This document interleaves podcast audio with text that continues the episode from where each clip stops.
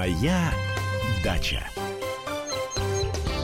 Доброе-доброе утро, с вами я, Андрей Туманов, и наша садово-огородная, оптимистическая, э, почти научная передача.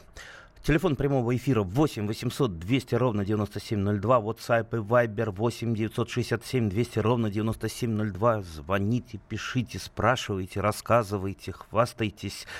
Давайте поговорим о растениях, давайте поговорим о даче. И не надо вот сейчас вот э, так вот посмеиваться, мол, погода какая, посмотрите, в Шереметьево рейсы отменили, все обледенело, все мокро. Ну и что? Ну и что? Такова погода в России. Мы принимаем любую погоду э, с хорошим, с чистым сердцем, с хорошей душой, да, ну и что, что э, гололед, ну и что, что все мокро. Приеду сейчас на дачу, растоплю печку, э, буду возле печки греться, буду погреб э, доремонтировать, э, потому что не до конца он у меня доделан. Буду укладывать картошку, перебирать ее, баночки расставлять. Знаете, как интересно, как увлекательно, красиво расставить баночки в погребе, особенно когда их много расставил, посидел рядышком на табуреточке, посмотрел, ну все, теперь перезимуем. Тем более зимовать-то осталось недолго. Как говорят э, оптимистические, оптимистичные люди, первые, первые дни зимы это уже такой большой шаг к теплому, хорошему, радостному лету. Так, так что готовимся к лету, тем более у нас уже пошли телефонные звонки. А, давайте я напомню еще номер прямого эфира. Это 8 800 200 ровно 9702. Так, а мы с Александром поговорим из Ижевска. Здравствуйте, Александр. Здравствуйте, Андрей Владимирович. Я хочу вам два легких для вас вопроса задать. Вам, как знатоку э, прививок яблонь, хочу такой вопрос задать. Значит. Ну, давайте. Как... Да. Всем известно, что яблони, значит, имеют период отдыха и период как бы хорошего плодоношения. Так вот, нет, не, я... не согласен с вами. Об этом мы сейчас поспорим. Давайте дальше. Ну хорошо, вот ага. у меня как бы наблюдение, иногда яблони плодоносит, иногда нет. Так вот, если я э, буду прививать, значит, подвой в период, ну, возьму с яблони, которые в тот год, как бы, по моему мнению, отдыхают. Не получится ли так, что она потом будет, когда, значит, взрослый, всю жизнь будет отдыхать? Нет, нет, вы тут уже, ну, скажем так, э, мудрите. Нет. Давайте мы разберемся, что такое периодичность плодоношения. Так, вы задали вопрос, я могу отвечать, да? Или а, есть и, у вас и, Еще, еще второй вопрос, и потом я уйду. Хорошо. Далеко не, и... главное, далеко от приемника не уходите. Да. И, и еще как-то я вам года два назад задавал вопрос. Тут ведь надо, наверное, в нашей передаче не только про работу, и про отдых. Я про, про баню задавал вопрос. Как, по вашему мнению, какими вениками париться, как правильно париться? И вообще, не только ведь после работы надо, понятно, отдохнуть. Тем более сейчас холодно, вот, попариться хочется. Вот такие два вопроса. А какой вопрос-то попариться? Попариться я согласен, у меня дров мало. То есть э, на дом хватит, а на баню уже не хватит. Надо ли покупать, либо потихонечку, вот я из леса таскаю, э, валежник, валежник, замечу для правоохранительных органов. То есть я ничего такого этого самого не рублю, наоборот, убираю. Ну, много из леса не, не натаскаешь. Э, ну, вот приходит, придется, наверное, все-таки покупать для того, чтобы баню утопить. Я за баню. У меня вообще э, такая коленка немножечко застуженная. Там по весне все равно вот работаешь, коленкой становишься. Вот сейчас я так слегка прихрамываю. А, но я прекрасно знаю, если я натоплю хорошо баню и веничком так коленочку по коленочке пройдусь, все, снимает все Э, все проблемы на коленке. Лучше всяких самых дорогих аптечных мазей. Так что я за баню. Э, баня это очень хорошо. Все лечит. Баня, баня лечит, баня правит, баня все поправит. По-моему, так на Руси говорили. Теперь к яблоне. Uh, у яблони uh, вообще не очень хороший характер. Вот, вот есть такие признаки, э, у яблони, э, как периодичность плодоношения, это не у всех культур бывает. Вот, например, гру, у груши лучше характер. Груша никогда в периодичность плодоношения не сваливается, но если уж совсем вы ее не замордовали, также у многих видов ореха бывает плодоношение, у фундуков, и у грецкого ореха, у манжурского особенно ореха. Так вот, давайте разберемся, что такое периодичность плодоношения. Вы думаете, это в генах э, зашито? У яблони именно плодоносит через год или там через два отдыхать и плодоносит. Нет, нет. В генах у яблони, особенно в старых сортах, есть э, такие вот эм, скажем так, плохие черты, как склонность периодичности плодоношения. Знаете, как склонность к пьянству. Это еще не значит, что вы станете алкоголиком, если склонность есть. Так и у яблони есть, особенно у старых сортов, склонность к периодичности плодоношения.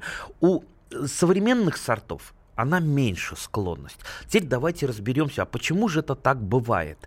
Э, вообще яблоня формирует, сначала завязывает э, плодовые почки, то есть за год до плодоношения. То есть вот, допустим, в июне э, формируются плодовые почки, э, потом они вызревают э, для того, чтобы распуститься следующей весной цветами. То есть, если ваша яблоня в этом году перегружена урожаем, а, как правило, так бывает, если она перегружена урожаем, и при этом за ней нормально не ухаживают. А я редко встречал яблони в любительских садах, в любительских садах на шести сутках, за которыми нормально ухаживают. Обычно яблоню воткнули и думают, что она будет вот так вот сама по себе расти и сама по себе нас одаривать плодами. Все-таки э, это не лес у нас, это не дикое растение, это растение, которому требуется постоянный уход, подкормки и так далее. Так вот, вот представьте, яблоня перегружена урожаем, а э, склонность к, такому, к этому есть, потому что яблоня, она такой, такой плюшкин своеобразный, она очень боится, что ей не хватит цветов там по каким-то причинам, и она, э, яблони обычно формирует гораздо больше, с огромным запасом. То есть обычно вот яблоками становится ну, ну, от 5 максимум до 10% э, цветов распустившихся. Остальное все осыпается, это страховой резерв. То есть у него слишком большой страховой резерв, на который идет очень много энергии. Ну и плюс, если все нормально сложилось, там опылители есть, э, завязывается тоже лишка плодов, которые яблони приходится сбрасывать, завязи сбрасывать, потому что она не может их прокормить. Представьте, вот ей голодно, за ней плохо ухаживают, э, и вот лишку она сбросила, а на формирование э, плодовых почек у нее больше энергии не остается. Она все а, а, отдает, что называется, детям, всю свою энергию, а плодовые почки не формирует. И на следующий год она просто не зацветает. Так вот, если мы снормируем урожай, есть такой агрономический термин, нормировка урожая, ну, то есть вот лишние просто цветы возьмем и, как говорится, тупо общипем. Либо завязи общипем, можно завязи снормировать, то есть убрать то, что все равно потом осыпется чтобы яблоня не тратила лишние силы. Кстати, в этом нам могут помогать вредители. Я всегда говорил, что вредители, э, к вредителям надо относиться не то что в симпатии, но, по крайней мере, иногда они в каких-то случаях могут нам помогать. В том числе, вот, например, яблонный цветоед. Вредитель, да, безусловно, но вредитель когда? Когда, допустим, 100% э, цветов он у вас сожрал, все, это стопроцентный вредитель. 70% цветов сожрал, ну, 70%.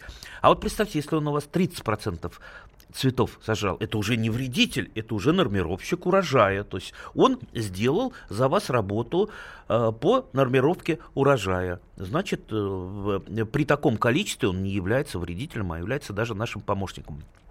Вот про нормировку урожая я сказал. Дальше вы просто вот по агротехники, нормальной агротехники, вовремя подкармливайте, весной азотом, потому что без азота нормальный листовой аппарат не сформируется. Летом калий, фосфор, может быть, там микроэлементы, ну, подкармливайте яблоньку, то есть э, она же выносит много из почвы. Представьте, там, там, э, там 300 килограмм на яблоне висят, ясно, что она потребляет много минеральных веществ. И все будет в порядке. Если нормально за яблоней ухаживать, она не будет периодично плодоносить. Так что начинайте, начинайте э, приходить к нормальной агротехнике, все у вас будет в порядке. И яблони не будет показывать вот этот свой не очень хороший характер с периодичностью плодоношения. Так что, видите, все достаточно просто, достаточно приложить руки, и все будет хорошо. Через несколько секунд э, встретимся. Моя дача.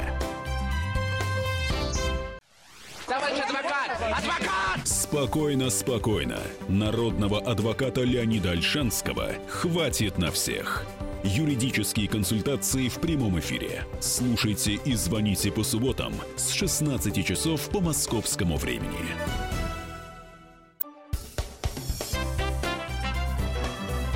Моя дача. А мы продолжаем нашу передачу. С вами по-прежнему я, Андрей Туманов. Телефон прямого эфира 8 800 200 ровно 9702. WhatsApp и Viber 8 967 200 ровно 9702. А я зачту несколько вопросов, что пришли на WhatsApp. Какие растения высаживаются рядом с домом от мышей? Ой, знаете, сейчас вот э, залезть куда-нибудь в интернет, э, там растения есть от головной боли, и от э, всех болезней, и от мышей, и от котов, и от чего только нет. То есть э, советов вам надают много, но когда вы начнете эти советы реализовывать, э, потом окажется, что, в общем-то, растения-то есть от мышей, а мышь-то все равно пришли. Вот представьте, что надо высадить, чтобы остановить голодную мышь. По-моему, ничего ее не остановит, кроме мышеловки, либо клеевой ловушки, либо кошки либо отравленной приманки. Видите, я вот намекаю на экстремистские действия в отношении мышей. Ну вот, э, э, вот иначе, иначе вряд ли у вас что, что получится. Не хочу вас обманывать и вводить в заблуждение. Так что лучше вот э, таким способом. Так, я в Иркутске сегодня, у меня шестой год хорошая погода, и, и все считают, что это просто случайность. Сергей Россиянин, ну, видите, у Сергея Россиянина всегда хорошая погода. У меня тоже хорошая погода. Наоборот, когда дождик идет, снег идет, и вообще не погода, это время для того, чтобы посидеть, что-то почитать, э, там возле печку потопить, э, поперебирать какие-то старые вещи, потому что э, дача это, знаете, хранилище старых вещей. Что-то только я не нахожу на даче. Это так жутко интересно интересно, что-то из прошлого. Вот тут магнитофон нашел электроника, э, с которым я по городу Электростали рассекал в конце 70-х. У меня две кассеты было Киса и Слейд. Ух, э, очень гордился этим. Да, и вот нашел. И главное, он работает, работает. Так что, видите, как вещи раньше делали. Так, у нас телефонный звонок. Людмила из Москвы. Здравствуйте, Людмила. Здравствуйте. Вот вы сказали, я прям тоже по электростали в это время рассекали мы. А вы в какой школе учились? 14 А я в 21 а, Очень приятно. У меня такой вопрос. В этом году первый раз у нас появился, ну, по нашим подозрениям, это фитофтороз на картофеле и томатах. Вот как? С какой периодичностью, чем. Вот нам с весны начать обрабатывать. Информации очень много, но нас интересует ваше мнение. Первый раз появился, вы счастливый человек, если первый раз появился. Хотя, знаете, я вот выращиваю помидоры в городе, а, очень много лет выращивал в доме на набережной, у нас там были офисы за окошечком, шикарные помидоры. Ни разу фитофтороза. Сейчас вот на балконе выращиваю в Тушино. Ну, вот снимаю с балкона, ну, наверное, килограмм ну, килограмм, наверное, 50, не меньше. Э, шикарные помидоры, тоже не бывает фитофтороза. Вот пока э, мороз э, томаты не убьет, они стоят, живут, растут. Это такое счастье. К сожалению, на дачах фитофтороз приходит уже, ну вот, даже если делать профилактические обработки, в августе он все равно придет. Это, ну, есть такая неизбежность. То есть фитофтороза практически не избежать. Это грибная болезнь, которая, ну, вот, для тех, кто не знает, либо там э, не садоводы, у нас, кстати, много слушает не садоводов, что меня очень и очень радует. То есть это наши, это наши агенты влияния среди э, не садоводов. Они станут рано или поздно садоводами. Э, так вот, э, это грибная болезнь, э, болезнь посленовых, да, картофель, томаты. Э, чаще всего э, поражаются и быстрее. Ну, то есть избежать фитофтороза практически нельзя в наших условиях. Э, только в условиях, скажем так, стерильных городов, где вокруг э, нету источника спор, да, вот как в городе я говорю. Если там в, в, вокруг вас никто не сажает ни картошку и, и, помидоры не сажает, но это скорее всего, что у вас это будет либо отдалиться, либо, ну, бывают такие случаи, вообще не бывает. Наверное, вот у вас как раз никто и не сажал. Но теперь фитофтороз пришел, и, и никуда вы не избавитесь. Нет волшебной таблетки, и не может быть. Не может быть простого совета. А, борьба с фитофторозом, это, ну, знаете, как вот, жизнь, жизнь борьба, вся жизнь борьба, вот э, каждый день это есть э, борьба с собой, с обстоятельствами э, и прочее, прочее. Также и с светофторозом, как и с другими вредителями. То есть победить нельзя, но бороться э, надо. И нужно, необходимо максимально отдалить его черное дело. Черное дело, когда уже начинают сохнуть томаты, там, поражаться сначала пятнами, потом засыхать. Э, то есть, если мы максимально отдалим его, у нас успеет сформироваться урожай картошки, урожай э, томатов. Э, значит, что делать? Ну, во-первых, плодосмен, это как ас и буйки, Э, то есть это ну, касается всего, касается всех вредителей, всех болезней. То есть никогда не сажайте картошку по картошке, томат э, по томатов, понимая, что сейчас многие э, возмутятся, а где же мы будем, если у нас одна теплица, куда же мы, где же мы будем там чередовать культуры? Ну, да, я понимаю, это трудно, но я говорю о том, к чему надо стремиться, к идеалу. То есть, э, по крайней мере, надо, чтобы хотя бы года три, э, ну, хотя бы два года э, на этом месте вы не сажали посленовые. В идеале. Там, занимайте огурцами, там, тыквами, кабачками, чем угодно. Это первое. Второе.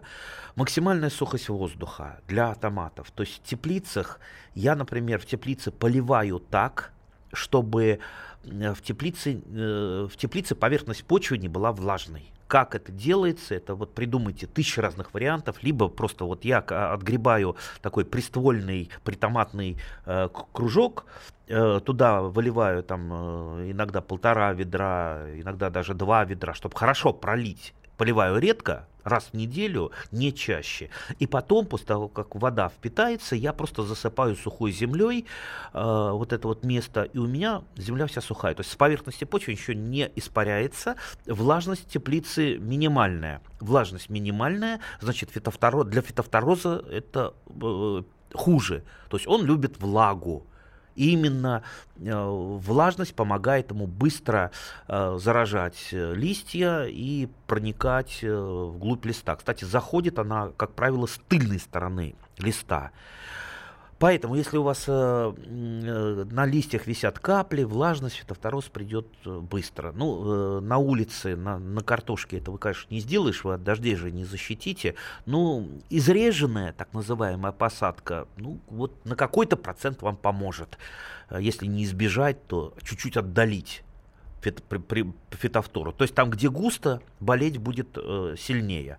Кроме того, ну, естественно, отдавайте предпочтение сортам и гибридам, которая максимально противостоит фитофторозу. Если вы где-то в интернете нарыли какие-то объявления каких-то э, псевдомичуриных, которые вам продают семена или клубни э, устойчивые к фитофторозу, не верьте, не верьте. Нет таких сортов и гибридов, э, не, пока еще ученые не смогли вывести сорта и гибриды, которые полностью устойчивы к, устойчивы к фитофторозу. Но есть сорта и гибриды, как правило, сделанные профессионал, э, профессиональными селекционерами, почему профессиональными, я сейчас это вот уточню, а, есть они, они максимально сопротивляются, ну, рано или поздно все равно заболевают, но максимально сопротивляются.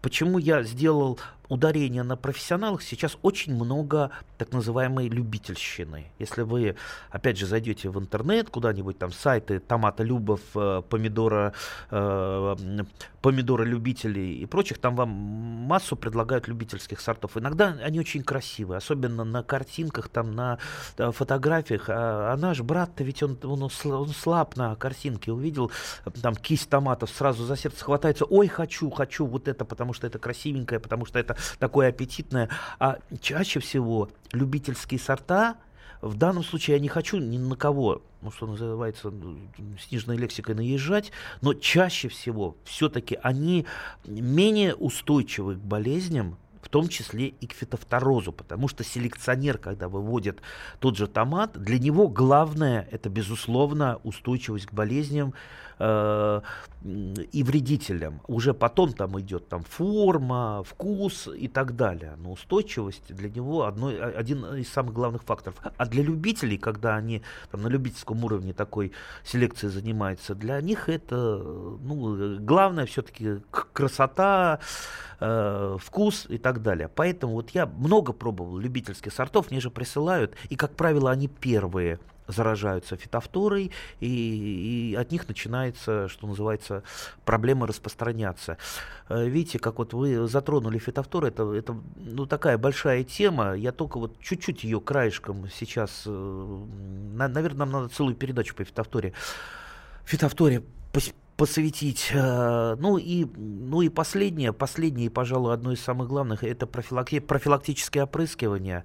Я, конечно, понимаю, что среди наших э, садоводов большинство говорит, мы там химию не применяем, мы не хотим. Э, но если вы химию не применяете, те же фунгициды в профилактических целях, а для нас, для садоводов, любителей, главное это профилактика. Лечения нет, мы никогда ничего не лечим, мы занимаемся профилактикой. Так вот, без фунгицидов нормального урожая, к сожалению, не вырастить достойного. Поэтому, если хотите обходиться маленьким урожаем, но при этом э, не обрабатывать, значит обходитесь. Если обрабатывать, то это фунгициды, это, как правило, первая половина лета до того, как фитофтора приходит. Не тогда, когда она пришла, а до того. Ну, самый известный фунгицид это э, хлор, хлорокись меди или бордовская смесь. Ну, пожалуйста, разводите по инструкции, обрабатывайте оборотную сторону э, листа. Есть и другие фунгициды. Э, это все торговые марки. Ищите. А че, после новостей мы с вами опять встретимся. Моя дача.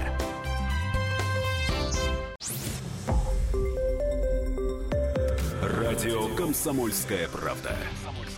Более сотни городов вещания и многомиллионная аудитория. Хабаровск 88 и 3 FM. Эм. Челябинск 95 и 3 FM. Эм. Барнаул 106 и 8 FM. Эм. Москва 97 и 2 FM. Слушаем всей страной. Моя дача. А мы продолжаем нашу передачу. По-прежнему с вами я, Андрей Туманов. Телефон прямого эфира 8 800 200 ровно 9702. WhatsApp и Viber 8 967 200 ровно 9702. У нас телефонный звонок. Александр из Краснодара. Здравствуйте, Александр. Похвастайтесь а, погодой. Добрый день. Погода у нас хорошая, плюс 6, солнышко. Ах ты. И у меня такой вопрос тоже, южный. У меня в сентябре зацвела яблоня. Я не стал трогать. А, правильно сделал или нужно было цветы оборвать? Да, в принципе, ничего страшного, если вы их не оборвете. А, такие сбои частенько бывают. Даже у нас в Подмосковье, правда, не с яблоней, скорее с вишней. А, бывает так. И, в принципе, этим страдают, как правило, некоторые сорта. То есть не все сорта. Какой сорт, кстати, у вас яблони? Который Белый налив. Белый налив, да, ранний, да, да, да, ранние сорта, да, старый сорт. Поэтому, ну, ничего страшного, они же все равно э, после заморозков э, у вас погибли и фактически отвалились. Так что, ск- скорее всего, урожая уже э, на следующий год не будет, потому что а, плодовые почки, ну, что называется, распустились, все. Больше запаса плодовых почек, скорее всего, не будет. Это не жимолость э, съедобная, которая может в феврале распуститься, э, а потом э, весной еще раз она э, дает цветы, потому что у нее много вот этого цветового запаса цветочных почек. Так что, увы, к сожалению, к сожалению, без, яб... без белого налива останетесь на следующий год. Вообще, как было? Ну, ничего страшного, да. Бывает, ну. бывает. У яблони, еще раз говорю, вот характер не самый лучший среди растений. Так что удачи вам. Так, э, как раз вот про яблони вопрос. Укоротил один из восьми стволов яблони, один из восьми стволов. ну, наверное, все-таки скелетных ветвей толщиной 4 сантиметра на тонкую боковую ветвь. Вот это правильно. Если уж э, укорочение идет, то нужно на боковую ветку это делать, чтобы ну, было, было, было, было продолжение. Но она не зарастает. Придется на нее что-то прививать, чтобы она заросла, что-то еще сделать. Да не, не надо прививать 4 сантиметра, не так много. Вы хотите, ну, наверное, вот эта боковая ветка, она уходит у вас в либо горизонтально, либо даже э, так вот поникши к земле, поэтому она медленно растет. Если вы хотите побыстрее зарастить вот эту рану, сделайте ее доминантной, то есть переведите в вертикальное состояние, она сразу начнет расти намного быстрее и мощнее. Но э, вот такая вертикальная ветвь, естественно, вам не нужна. Когда она более-менее, вот эта ранка зарастет, вы обратно ее там проволочкой переведете в горизонт. Потому что, кстати, э, вот э, тоже нужно это знать. Э, вертикальные ветви на яблоне, как правило, не закладывают плодовых почек, но они быстро растут. И прирост ежегодный у них, как правило, там больше метра, а то, может быть, там и полтора метра. А, а вот горизонтально расположенные ветви, они как раз медленнее растут, у них меньше ежегодный прирост, но при этом они всегда практически закладывают плодовые почки. Просто если ваша яблоня плохо, мало закладывает плодовых почек, естественно, мало цветет и плодоносит, просто переводите ее в горизонт ветви. А это можно сделать там всякими оттяжками, проволочками и, и так далее. То есть придумывайте. Можно просто кирпич э, на какую-то веточку подвесить, чтобы ее так вот оттянуть. А у нас телефонный звонок. Юрий. Да, наш... Здравствуйте. Юрий, да, да, да. да, да. Вот Волгоград всегда абрикосами славился. Отсюда всегда вывозили абрикос. Последние, может быть, 4-5 лет абрикосы стали переводиться. То есть деревья сохнут, черные становятся ствол дерева язвами. То есть практически они выводятся. Хотя дача у меня тут в пригороде Волгограда. С чем это связано? С изменением климата или с чем? Или болезнь какая-то раковая? Непонятно вообще. Абрикосы практически перевелись в Волгограде. Спасибо. Да нет, ну не раковая, не климат. Скорее это манилиоз, э, болезнь, которая сейчас, вот ее агрессивные расы шагают э, по стране. И косточковые, и семечковые поражают.